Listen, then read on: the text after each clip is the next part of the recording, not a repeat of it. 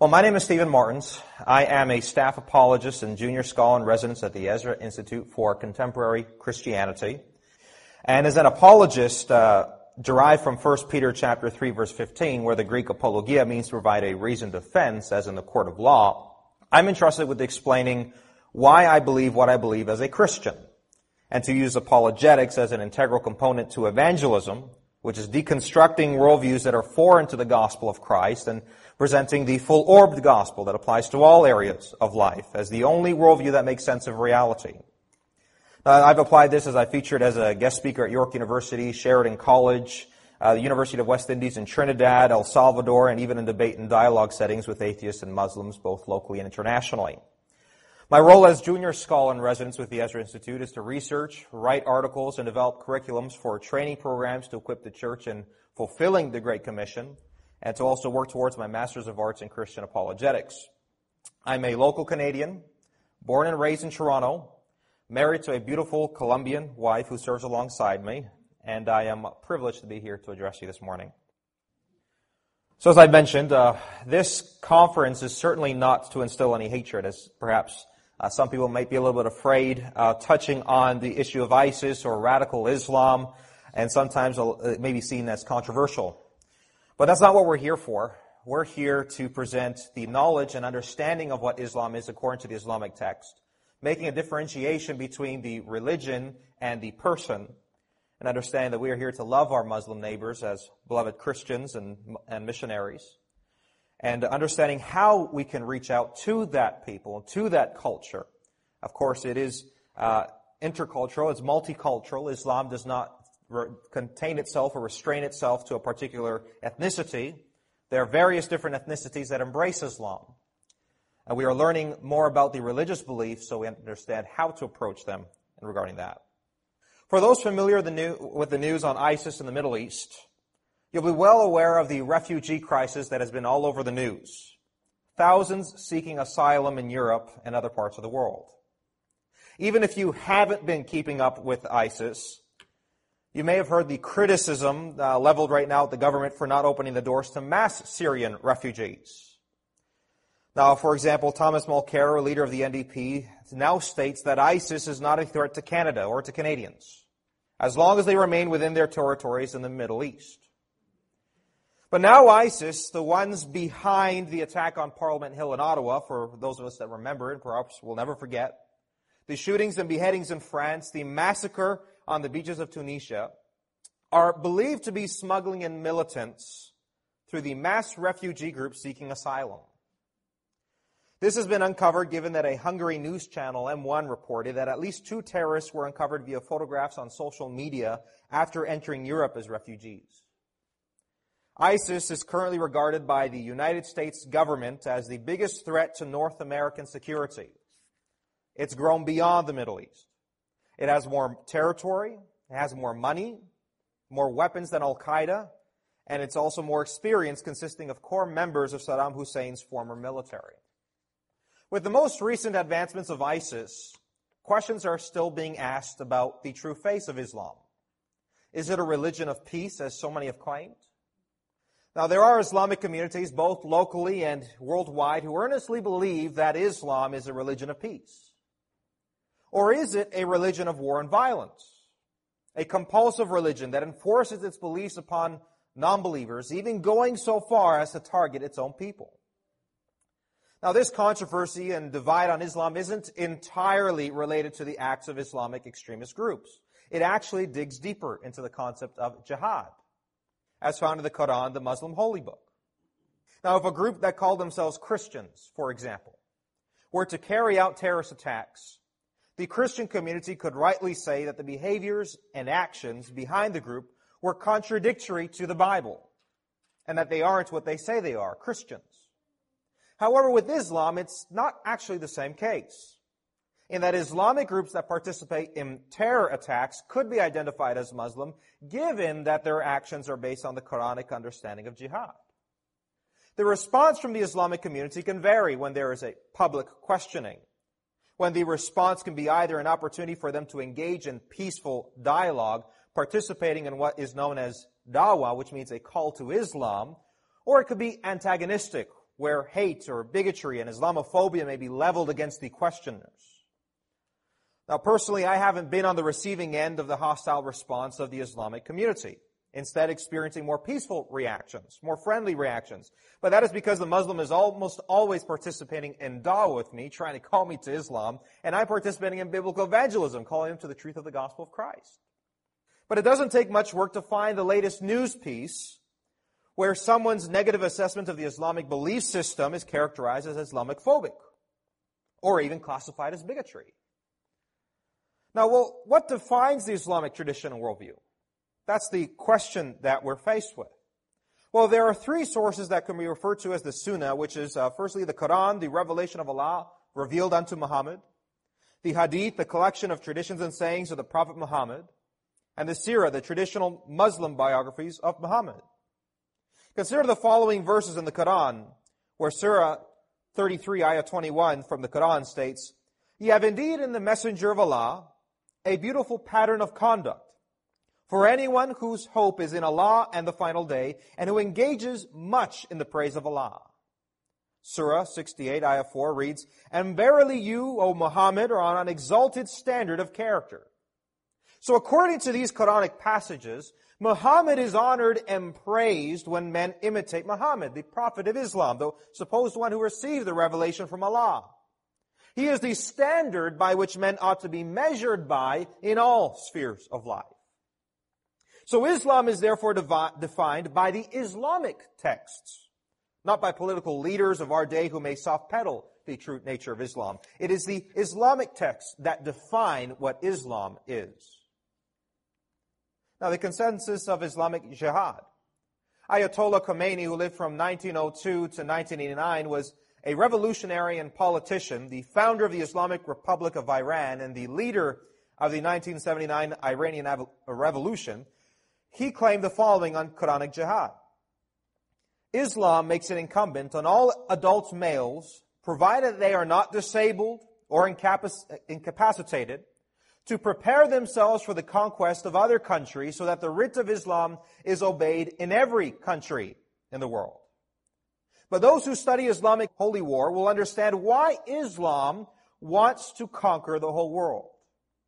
Those who know nothing of Islam pretend that Islam counsels against war. Those who say this are witless. Islam says, kill all the unbelievers just as they would kill you all. Does this mean that Muslims should sit back until they are devoured by the unbelievers? Islam says, kill them, the non-Muslims, put them to the sword, and scatter their armies. Does this mean sitting back until non-Muslims overcome us? Islam says, kill in the service of Allah those who may want to kill you. Does this mean that we should surrender to the enemy? Islam says whatever good there is exists thanks to the sword, and in the shadow of the sword. People cannot be made obedient except with the sword. The sword is the key to paradise, which can be opened only for the holy warriors. There are hundreds of other Quran, Quranic psalms and hadith sayings of the Prophet urging Muslims to value war and to fight. Does all this mean that Islam is a religion that prevents men from waging war?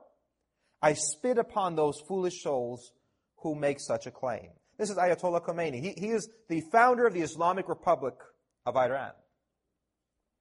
Turkish Prime Minister Recep Tayyip Erdogan, who served from March 2003 to August 2014, had the following to say about moderate Islam. He said, These descriptions are very ugly. It is offensive and an insult to our religion. There is no moderate or immoderate Islam. Islam is Islam and that's it.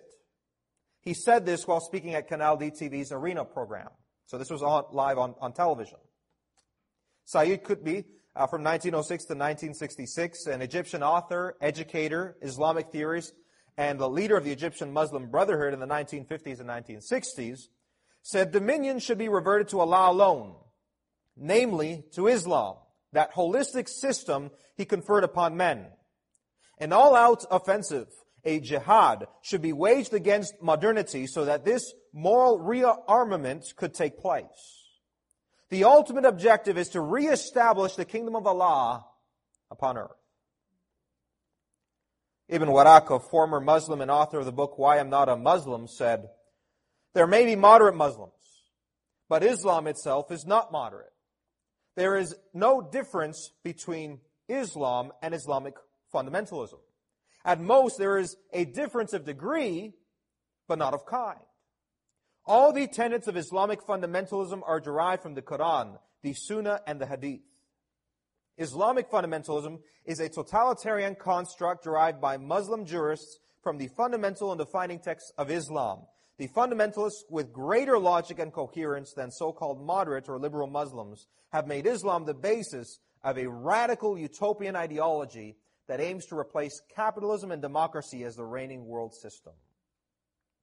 Bernard Lewis, he's a PhD historian, wrote in his book, The Political Language of Islam, that the overwhelming majority of classical theologians, jurists, and traditionalists, that is to say, Muslim specialists in the Quran, uh, Hadith, life of Muhammad, and Islamic law, understood the obligation of jihad in a military sense. He wrote in his book, The Crisis of Islam, Holy War and Unholy Terror, that for most of the 14 centuries of recorded Muslim history, jihad was most commonly interpreted to mean armed struggle for the defense or advancement of Muslim power a Muslim scholar, Ibn Khaldun, who lived from 1332 to 1406, wrote that jihad is a religious duty because of the universalism of the Muslim mission and the obligation to convert everybody to Islam either by persuasion or by force. The other religious groups did not have a universal mission, and the holy war was not a religious duty for them, but Islam is under obligation to gain power over other nations. Now, why is it important that we need to understand jihad? Michael K. Nagata is the Major General and Special Operations Commander in the Middle East for the United States of America, admitted that he did not know what motivated Islamic jihadists, reportedly saying, we do not understand the movement, and until we do, we are not going to defeat it. We have not defeated the idea. We don't even understand the idea. We need to understand what jihad is and how it is, it's understood in the Islamic texts if we want to understand our, uh, the Muslim background of ISIS. The Prime Minister of Canada, Stephen Harper, had this to say about jihad. Islamist jihadists have declared war on Canada and other democratic countries, leaving Canada no option but to face that head on and deal with it. The international jihadist movement has declared war. They've declared war on anybody, on anybody who does not think and act exactly as they wish they would think and act. They have declared, declared war on any country like ourselves that values freedom, openness, and tolerance. And we may not like this and wish it would go away, but it's not going to go away. And the reality is that we are going to have to confront it. With this recent development, the emergence of the so-called Islamic State and its sudden control of vast territory with vast amounts of financial resources has escalated this to a whole new global level. Now, Stephen Harper was clear in declaring the attack on Parliament Hill a terrorist attack organized by ISIS to strike fear into the government and people of Canada. And I'm not favoring any particular political group. But both Thomas Mulcair and Justin Trudeau, however, refused to take ISIS as a threat to the Canadian people believing that Canada should withdraw altogether from fighting the threat of ISIS in the Middle East. Well, the question is, what is Islamic Jihad? I've mentioned it, it's been quoted, it's been cited. What is it? Jihad means to strive or to struggle, to endeavor, and can be translated as holy war, while taking on various other meanings and applications. According to the Islamic mind, there are actually two parts to this world. Dar al-Harb and Dar al-Islam. Dar al-Harb means the house of war, which refers to all non-Muslim countries or geographical areas and regions which are not under Islamic Sharia law. It means house of war because it means that Islam is at war with all other opposing worldviews and ideologies. Dar al-Islam means the house of Islam, referring to all Muslim countries or geographical areas and regions which are under Islamic Sharia law. You are either in the house of war or you're in the house of Islam. Now, it's often in dialogues and conversations, however, that Muslims often mention Surah uh, 2, Ayah 256 of the Quran, reciting, There is no compulsion in religion. And it appears to be innocent enough, and it is this passage on which many moderate Muslims cling to when making their case that Islam is a religion of peace. But there is a hermeneutic factor, a factor of interpretation by which we must consider when reading these respective passages that advocate a peaceful Islam. The Quranic texts of the early years are peaceful in many respects, but the Quranic texts of the latter years supposedly abrogate, supersede, or nullify the earlier dated chapters of the Quran. As often quoted text is also Surah 109, Ayah 1 to 6, which reads, Say, O disbelievers, I worship not that which ye worship, nor worship ye that which I worship. And I shall not worship that which ye worship, nor will ye worship that which I worship. Unto you your religion, and to me my religion. In other words, you do as you will, you worship who you will, and I will do as I will, and I will worship as I will. And we will respect each other's religions. But what is the principle of abrogation? The Quran can be divided into two sections. The earlier surahs are considered the Meccan chapters, while the later surahs are considered the Medinan chapters. The Meccan surahs are peaceful, but the Medinan surahs are violent and a call for jihad. And it is the Medinan surahs which replace the peaceful Meccan texts of the Quran. Where do we find the principle of abrogation in the Quran? in Surah 2, Ayah 106, which reads, Whatever a verse or revelation do we abrogate or cause to be forgotten, we bring a better one similar to it. Know you not that Allah is able to do all things? The question could then be asked, why don't most Westerners know this? It's important to understand what is often employed by many faithful Muslims, the principle of taqiyya. Taqiyya is where Muslims are permitted to lie to non-Muslims in order that they may advance Islam. In other words, deception or lying is justified so long as the end is the conversion of the unbeliever. The end justifies the means. The Quran provides some insight into taqiyya, where Surah 3, Ayah 28 states, Let not the believers take for friends or helpers unbelievers rather than believers if any do that, in nothing will there be help from Allah except that you guard yourselves fully against them. The word for guard is tukatan from the root word taqiyya. What does that then mean? That when the odds are against the Muslim and the majority are non-Muslims, they are to mislead others as to protect their lives and their faith. Now this is consistent given that Muhammad said war is deceit. And the house of war being non-Muslim regions is where the Quran dictates that deceit ought to be used to mislead their enemies. Ibn Kathir, a respected commentator of the Quran, writes the following about taqiyya. Allah said next, unless you indeed fear danger from them, meaning except those Muslims who in some areas or times fear for their safety from the disbelievers. In this case, such believers are allowed to show friendship to disbelievers outwardly, but never inwardly. For instance, Al-Bukhari recorded that Abu ad-Darda said, We smile in the face of some people, although our hearts curse them. Taqiyya is allowed until the day of resurrection.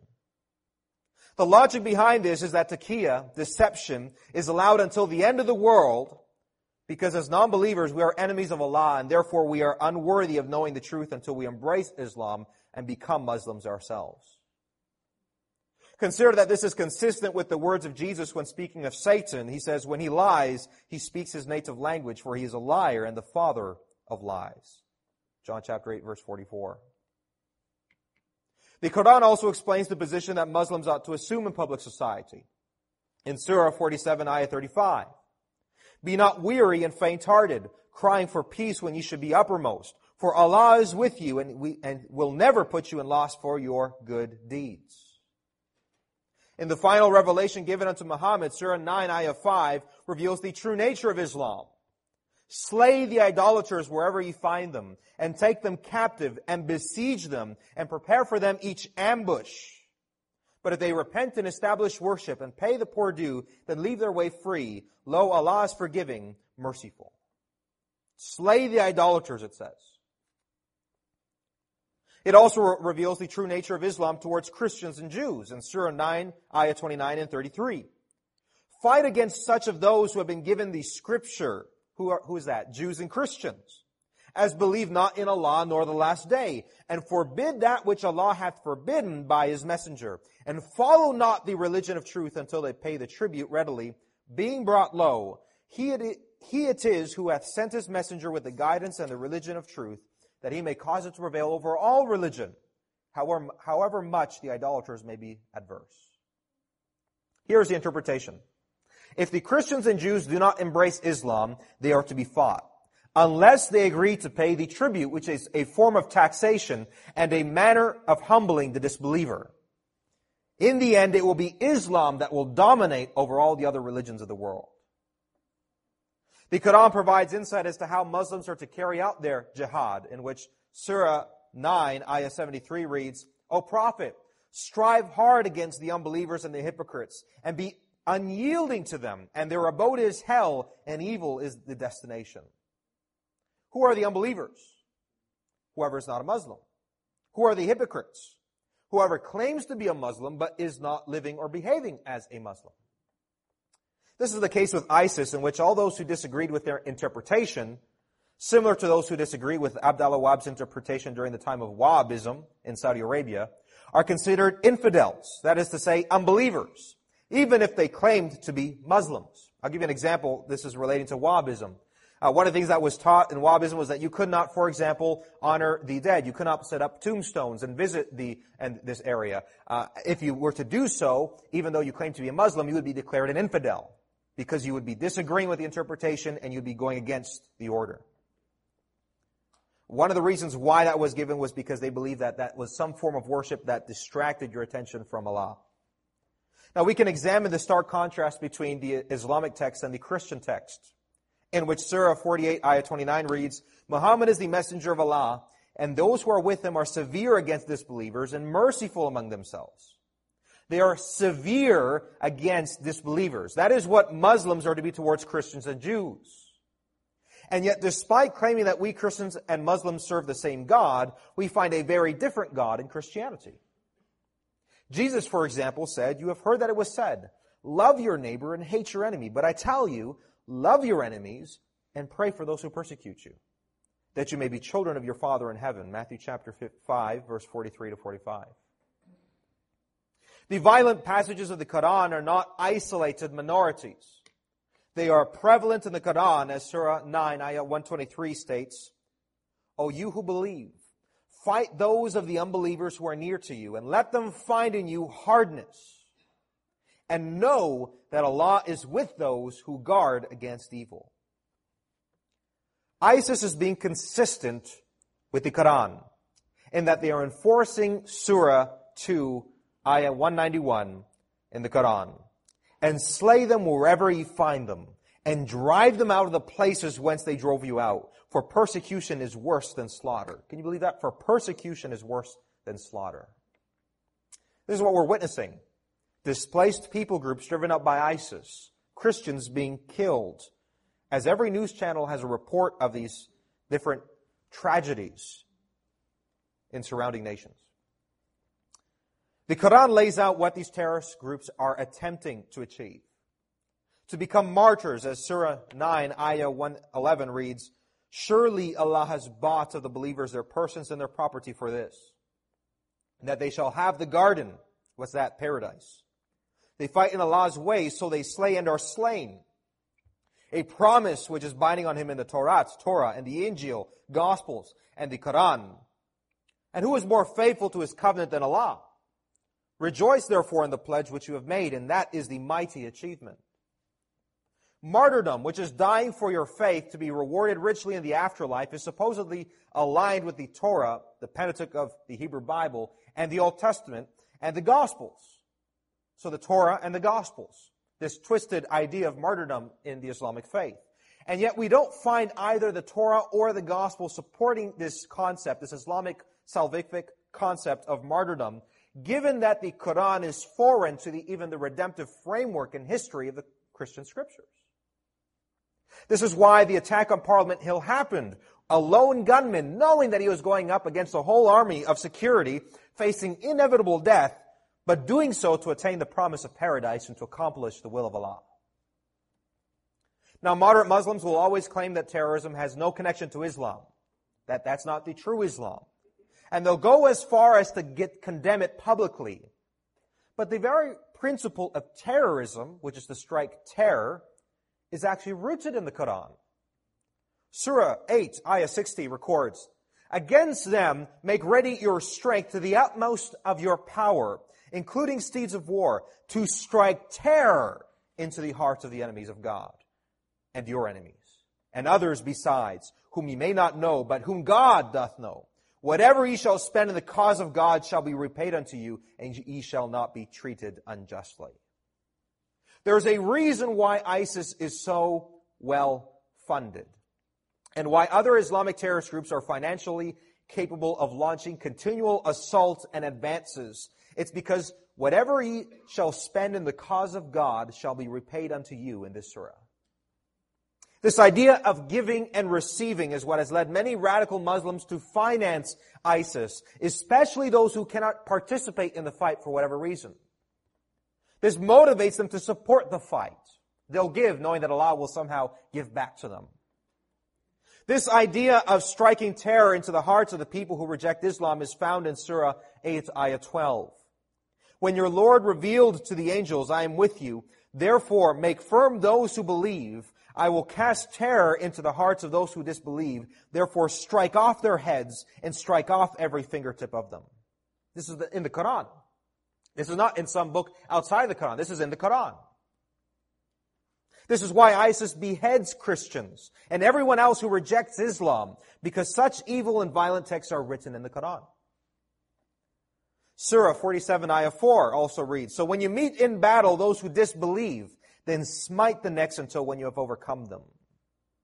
Beheadings are considered one of the most humiliating executions because the person is on his knees and bowed down as his head is cut. Consider that one of the forms of execution is also mockery of the crucifixion of Jesus, which Muslims, of course, don't believe actually happened to Jesus, but this form of mockery is evidently geared towards the Christians and Jews. In Surah 5, ayah 33, it says, The recompense of those who wage war against Allah and His messenger and do mischief in the land is only that they shall be killed or crucified, or their hands and their feet be cut off on the opposite sides, or be exiled from the land. That is their disgrace in this world, and a great torment is theirs in the hereafter. It's very clear that the religion of Islam, according to its Islamic texts, is geared against the Jewish and Christian worldview given that they are explicitly condemned by the Quran. Surah 9, ayah 30 states, And the Jews say, Uzair, Ezra is the son of Allah. And the Christians say, the Messiah is the son of Allah. These are the words of their mouths. They imitate the saying of those who disbelieved before. May Allah destroy them, how they are turned away. Now it's interesting that the Quran fails to properly describe the faith of the Jews, given that Ezra was seen as a man just as everyone else. Jesus is seen as God by the Christians, and by us, and as the Son of God. But he is not the Son of Allah, a very different foreign God than that of the Bible. But in either case, whether they correctly describe this or not, both the Jews and Christians are to be utterly destroyed by Allah. That is how the Quran views our communities. Now we can temporarily move away from the Quran and look upon the Islamic tradition in which we read, fight in the name of Allah and in the way of Allah. Fight against those who disbelieve in Allah. Make a holy war. When you meet your enemies who are polytheists, invite them to three courses of action. If they respond to any of these, you also accept it and withhold yourself from doing them any harm. Invite them to accept Islam. If they respond to you, accept it from them and desist from fighting against them. If they refuse to accept Islam, demand from them the jizya, which is the tax. If they agree to pay, accept it from them and hold off your hands. If they refuse to pay the tax, seek Allah's help and fight them. Now read carefully. There are three options with instructions for the Muslim. Either one, the non-Muslims accept Islam. Two, the non-Muslim rejects Islam but agrees to pay the jizya, the tax. Or three, the non-Muslim rejects both Islam and the tax. in that case, the first two cases, they are to be spared. The third option, the third case, they are to be killed. There's more, which is written. The prophet said, the person who participates in holy battles in Allah's cause and nothing compels him to do so except belief in Allah and His apostles will be recompensed by Allah either with a reward or booty if he survives, or will be admitted to paradise if he is killed in the battle as a martyr. Had I not found it difficult for my followers, then I would not remain behind any sariya going for jihad, and I would have loved to be martyred in Allah's cause and then made alive, and then martyred and then made alive, and then again martyred in his cause. This is the attitude towards martyrdom, that if, if Muhammad could fight and die, he would be willing to live, fight, and die again, to live, fight, and die again, and again, and again, and again. If the Islamic prophet Muhammad was the standard by which Muslims must be measured by, then logically, that follows that the ambition should be to emulate Muhammad even in this. This is clearly disturbing, and even moderate Muslims will disagree on this matter. But it's not a matter of diversity of opinions. It's about what does consistency to the Islamic texts actually look like. Additionally, we also find in the traditions that Allah's apostle said, I have been ordered by Allah to fight against the people until they testify that none has the right to be worshipped but Allah and that Muhammad is Allah's apostle and offer the prayers perfectly and give the obligatory charity. Muhammad is ordered to fight. And it does not say to defend himself, to defend his family or his people. It's a fight without conditions, justifying violence in the name of Islam to make Islam the dominant religion of the world and outlawing all other belief systems. You may have heard that Islam was the fastest growing religion in the world. It is the fastest growing enforced religion in the world. For the jihadist, it's recorded in the traditions, Allah guarantees that he will admit mujahid, warriors, in his case, into paradise if he is killed. Otherwise, he will return him to his home safely with rewards and war booty. This is the reward for the jihadist. This is the goal and promise for the soldiers of ISIS, ah, Hamas, Al Qaeda, and all other Islamic terrorists and radicals. Automatic entry into paradise without need of undergoing purification in hell prior to their entry plundering and pillaging. If they survive, they can enjoy the goods of war. What does that mean? Of course, uh, according to the Hadith, and some many Muslims believe this, according to some some Muslim scholars as well, that if you were to just you know live your normal Muslim life, not die as a martyr, and you were to die, you you may have to go through hell as a purification process before you can go into paradise. Well, martyr, if you were to die as a martyr, you can skip that. Your automatic entrance. It's an express ticket to Islamic paradise. Also consider that Muhammad was not kind to the Jews and the Christians with a strong vision for an Islamic future in which in the traditions say it has been narrated by Umar al-Khattab that he heard the messenger of Allah, may peace be upon him, say, I will expel the Jews and Christians from the Arabian Peninsula and will not leave any but Muslim. Muhammad wanted to purge the Arabian Peninsula of all Christians and Jews. An unethical and violent cleansing foreign to the Christian scriptures but faithful to, to the Quran. This is because Surah 5, Ayah 51 of the Quran states, O ye who believe, take not the Jews and the Christians for friends. They are friends one to another. He among you who taketh them for friends is one of them. Lo, Allah guideth not wrongdoing folk. If you were to be in Saudi Arabia today, you wouldn't be able to wear a Star of David or even a cross around your neck or even open a church. It's illegal. You'd be allowed to work in Saudi Arabia, but you wouldn't be allowed to practice your religion unless it was the Islamic religion. According to Surah 98, Ayah 6, Verily, those who disbelieve from among the people of the scripture and al-Mushrikin will abide in the fire of hell. They are the worst of creatures. Disbelieve what? Disbelieve Islam, the Quran, and the Prophet Muhammad. Who are the people of the scripture? Christians and Jews. What are we then? The worst of creatures according to the Islamic faith, the Islamic text. Who are the best of creatures then? Surah 98, ayah 7 states, Those who have faith and do righteous deeds, they are the best of creatures. Who does this refer to? To Muslims. They are the best of creatures. It's foreign to the biblical understanding of that God created all men and women equal in His image. This idea of superiority is reinforced in the Quran, such as Surah 3, ayah 110, ye are the best of peoples. evolved for mankind, enjoining what is right, forbidding what is wrong, and believing in Allah. If only the people of the book had faith, it were best for them. Among them are some who have faith, but most of them are perverted transgressors. What does that mean? Among them are some who have faith, referring to some of them, some of those who have claimed to be Christians, which are the people of the book, have converted to Islam. But most of them are perverted transgressors. We even find anti-Semitism in the traditions. I'm not saying that Muslims are anti-Semitic, but I am saying in the traditions and Islamic texts we do find anti-Semitism, in which the Prophet said the last hour would not come unless the Muslims will fight against the Jews and the Muslims would kill them until the Jews would hide themselves behind a stone or a tree. And a stone or a tree itself would say, Muslim or the servant of Allah, there is a Jew behind me, come and kill him. Consider the beginning of the Quran, which is also a component to Islamic prayer, Surah 1, Ayah 1 to 7. In the name of Allah, the Beneficent, the Merciful, praise be to Allah, Lord of the worlds, the Beneficent, the Merciful, Owner of the Day of Judgment. Thee we worship, Thee we ask for help. Show us the straight path, the path of those whom thou hast favored, not of those who are in thine anger, nor of those who go astray. Who are those whom Allah favors? Muslims. Who are those who have earned Allah's anger? The Jews, because they killed his prophets. Who are those who have gone astray from Allah? The Christians. Why? Because we believe in the Trinity. We believe in God, the Father, Son, and Holy Spirit as three persons in one being. This then explains the philosophy of ISIS. Their interpretation of the Quran and their worldview based on Quranic passages and the traditions. ISIS, also referred to as Daesh, has made headlines from Iraq to France and even Canada.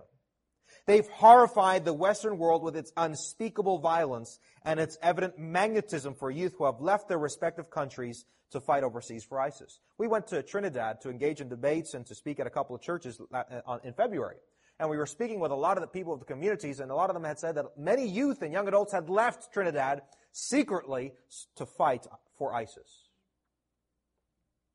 The strategy of ISIS is similar to that of their predecessors, the Wahhabists, another radical Islamic group which aimed to bring the peoples whom they conquered into submission. They aimed to instill fear. ISIS is a supposed improved form of its past predecessor, Wahhabism in that it reclaims the Puritanism of Islam, purging it from all inconsistencies and embracing the violent text of the Quran and the example of Muhammad as found in the traditions. ISIS is not a group that has no base or goal in mind. They understand the eschatology of the Quran, the last days, and their hope for their version of Jesus to return from the heavens to slaughter the non-believers, to slaughter the Jews and the Christians.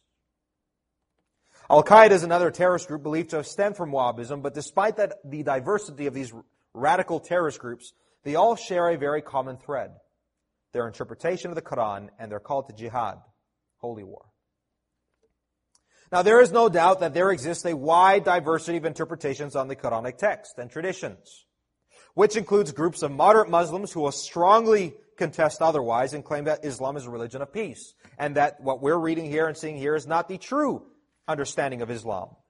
And I do not question the sincerity of my Muslim friends and my neighbors and their earnestness and their eagerness to desire peace in the midst of religious plurality in today's society.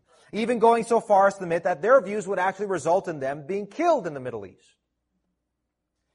But this is where we must recognize the difference between the person and the religion of Islam. Because even though the person may claim peace and harmlessness, Islam, as defined by the Quran, the Hadith, and the Sirah, the biographies of the Prophet Muhammad, is not a religion of peace, but rather quite the opposite. You see, our moderate, moderate Muslim friends have been led to believe otherwise. They're not being consistent. They're being rather inconsistent with their own worldview, with their own Islamic texts. That's why they're moderate.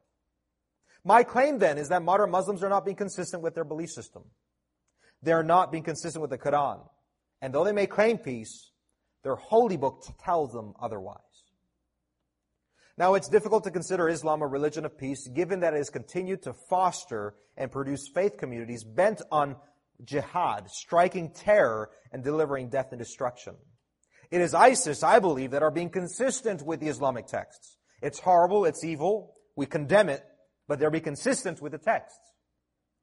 And it ought to serve as a warning to Muslims and non-Muslims that this is what the true face of Islam is when it is consistent to its religious texts. With that being said, we need to be careful from generalizing the acts of radical Islamic groups that we see on television and what's happening. We must avoid generalizing these acts and attributing them to all Muslim communities. But rather, we ought to recognize the inconsistencies in their beliefs and behaviors and demonstrate to them that as Christians, we love them, we love all of them, and it is our desire to see them saved and delivered from a self-destructing worldview. I can't, for example, see what's happening on the television screen or what's happening with ISIS and say, well, my Muslim neighbor who lives beside me is one of them just because he's a Muslim. That would be wrong. We certainly need to acknowledge that. And even if he was, that doesn't mean that he's exempt from hearing the gospel of Christ. This is heavy material. It weighs upon our minds and hearts. But we are to remember the great task that we've been assigned, the mission of the church, which what reach beyond understands. Matthew chapter 28 verse 19 to 20. Go therefore and make disciples of all the nations, baptizing them in the name of the Father and the Son and the Holy Spirit, teaching them to observe all that I commanded you, and lo, I am with you always, even to the end of the age. The Christian gospel is a complete contrast, a stark contrast to what we see in Islam. The biblical texts is a stark contrast to what we find in the Islamic texts. Where we find in Islam to kill your enemies, to kill the Christians and Jews, in the Bible we see we must love our enemies and pray for those who persecute us. We are to make disciples of all the nations. That includes the Arabian Peninsula. That includes Saudi Arabia. That includes all nations that seek to purge Christians and Jews from the face of the earth. God still wants to bring the gospel desires to bring the gospel to these people. That is our calling, to proclaim and apply the truth of the gospel of Christ as Savior and King. And as we sow the seeds, trusting in the power of the Holy Spirit and the truth of His sovereign word, we can trust that in the end it will be the gospel that will triumph. It won't be a violent overcoming of the world as we see with Islam. It won't be an enforced religion upon all peoples as we see with Islam. It will be a whole people, nations upon nations, being drawn to the gospel of Christ as they embrace the grace and mercy of God and witness his love for his creation and people. As it is written, how can they call on the one who they have not believed in? And how can they believe in the one of whom they have not heard? And how can they hear without someone preaching to them? Romans chapter 10 verse 14. Last weekend I met a young Muslim. We were in uh, Winnipeg in his early 20s. He was attending a church camp for the long weekend and the whole time I actually thought that he was uh, taking notes on my apologetic method, my methodology, to bring back to his mosque and say, this is how they're going to try to proclaim the gospel to us and convert us to Christianity. But it turns out after the two, uh, two of my lectures, we spoke afterwards, and he told me that he had been searching the Christian scriptures for the past year. It finally dawned on him that day that according to his own words, I've come to realize that my Islamic faith doesn't make sense of everything, but the Christian faith does make sense of everything. Understanding the cost of what it means to be a Muslim leaving Islam for Christianity for Christ, he cried as he made that decision to embrace Christ and forsake Islam.